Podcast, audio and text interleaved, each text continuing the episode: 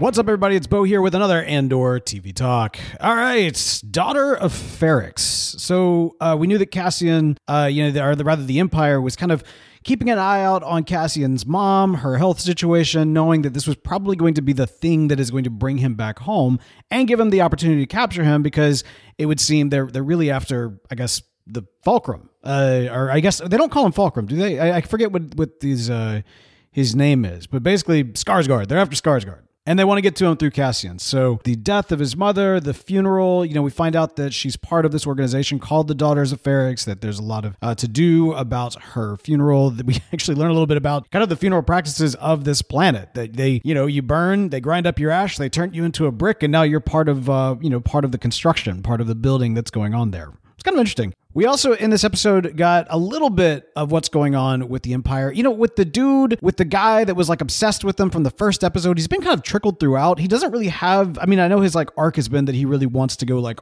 like hard in the paint for the Empire, but we don't really see much beyond that. We just see he's living with his mom. He's got a crush on the ISB, and uh, yeah, that's that's about it. ISB lady, by the way, she is on top of things. She's got everything kind of coming together. She's been working the system, doing all the math, doing all the equations, and it does look like she's going to have her opportunity to potentially capture Cassian. I wonder what is her end game though? I mean, I know that she's just obsessed with doing a good job for the Empire and just being the bestest ISB agent out there. But beyond that, like, what is it that she's really after? I don't know the little robot dude, uh, B something or another. That I know a lot of people think that maybe his like processing unit is going to go into the one that's in the movie and everything else. And I don't know. I don't know if that's the case or not. But he's got that like wounded, like like previously abused dog thing that's been going on. And then on top of that, now you know his his owner has passed away, and he's like trying to process this, and he doesn't seem to be able to process this, and he just wants to stay in his home one more night. I actually thought the kindness that the other characters were treating the little robot guy with was really. I mean, it was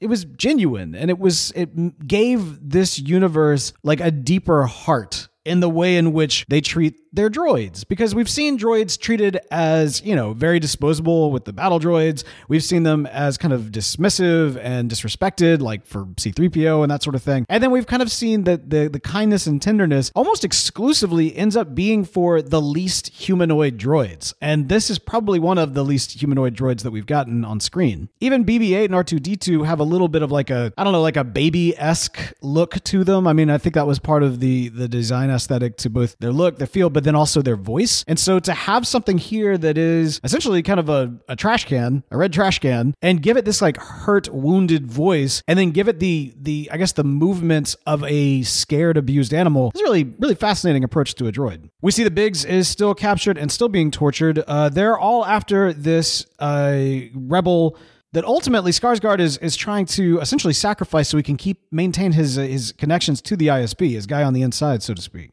I liked the confrontation that was kind of brought to the head between Skarsgård and Forest Whitaker's character, whose name I'm blanking on right now. That's right. Yeah, that's right.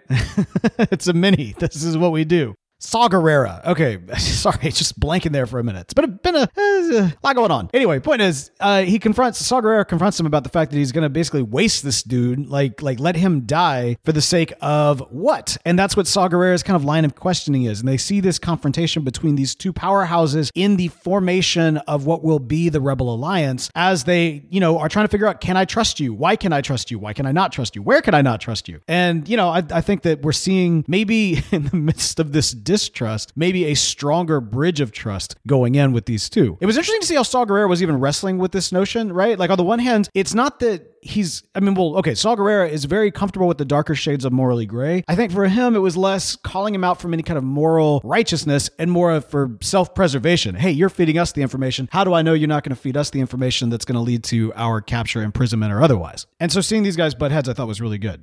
We also get more of a look into Mon Mothma's family dynamics, specifically with her, her daughter. And some of the things that we've seen throughout, you know, the tensions that exist in those relationships are kind of coming more to fruition. We see the cyclical nature of, you know, kind of like ultra conservative parent leads to kind of more liberal children, and then liberal children grow up into be liberal parents, which, you know, lead to sometimes these ultra, ultra, you know, conservative children. And it's this, it's this back and forth. It's this tension that exists. And you kind of see that happening with Mon Mothma's daughter, who is kind kind of found her identity in, you know, subscribing to the old ways of their planet, which we don't really know about, but it's kind of hinted at that have kind of a less than egalitarian approach to the way in which women function in their society. So I mean, I'm I'm curious to see how that all all all, all plays out. But at the same time, maybe it's not playing out. Maybe this is really, you know, we've gotten scattered throughout this entire series, just this like seasoning, like seasoning here, seasoning there. This is a little bit about this planet, this culture, this thing, this that. Uh, you know, all these little side characters. They're just getting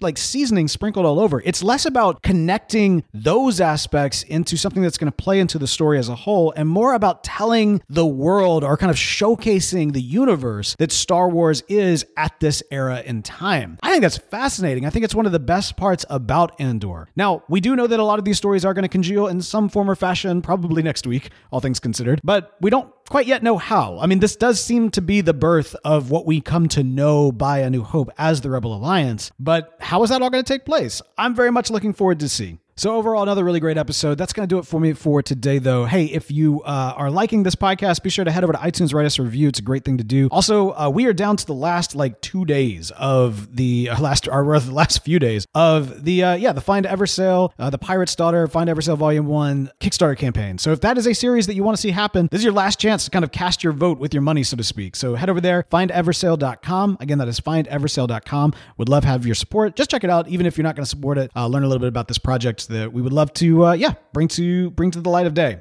But again, that is going to do it for me for this week. But don't worry, I'll be back in a flash.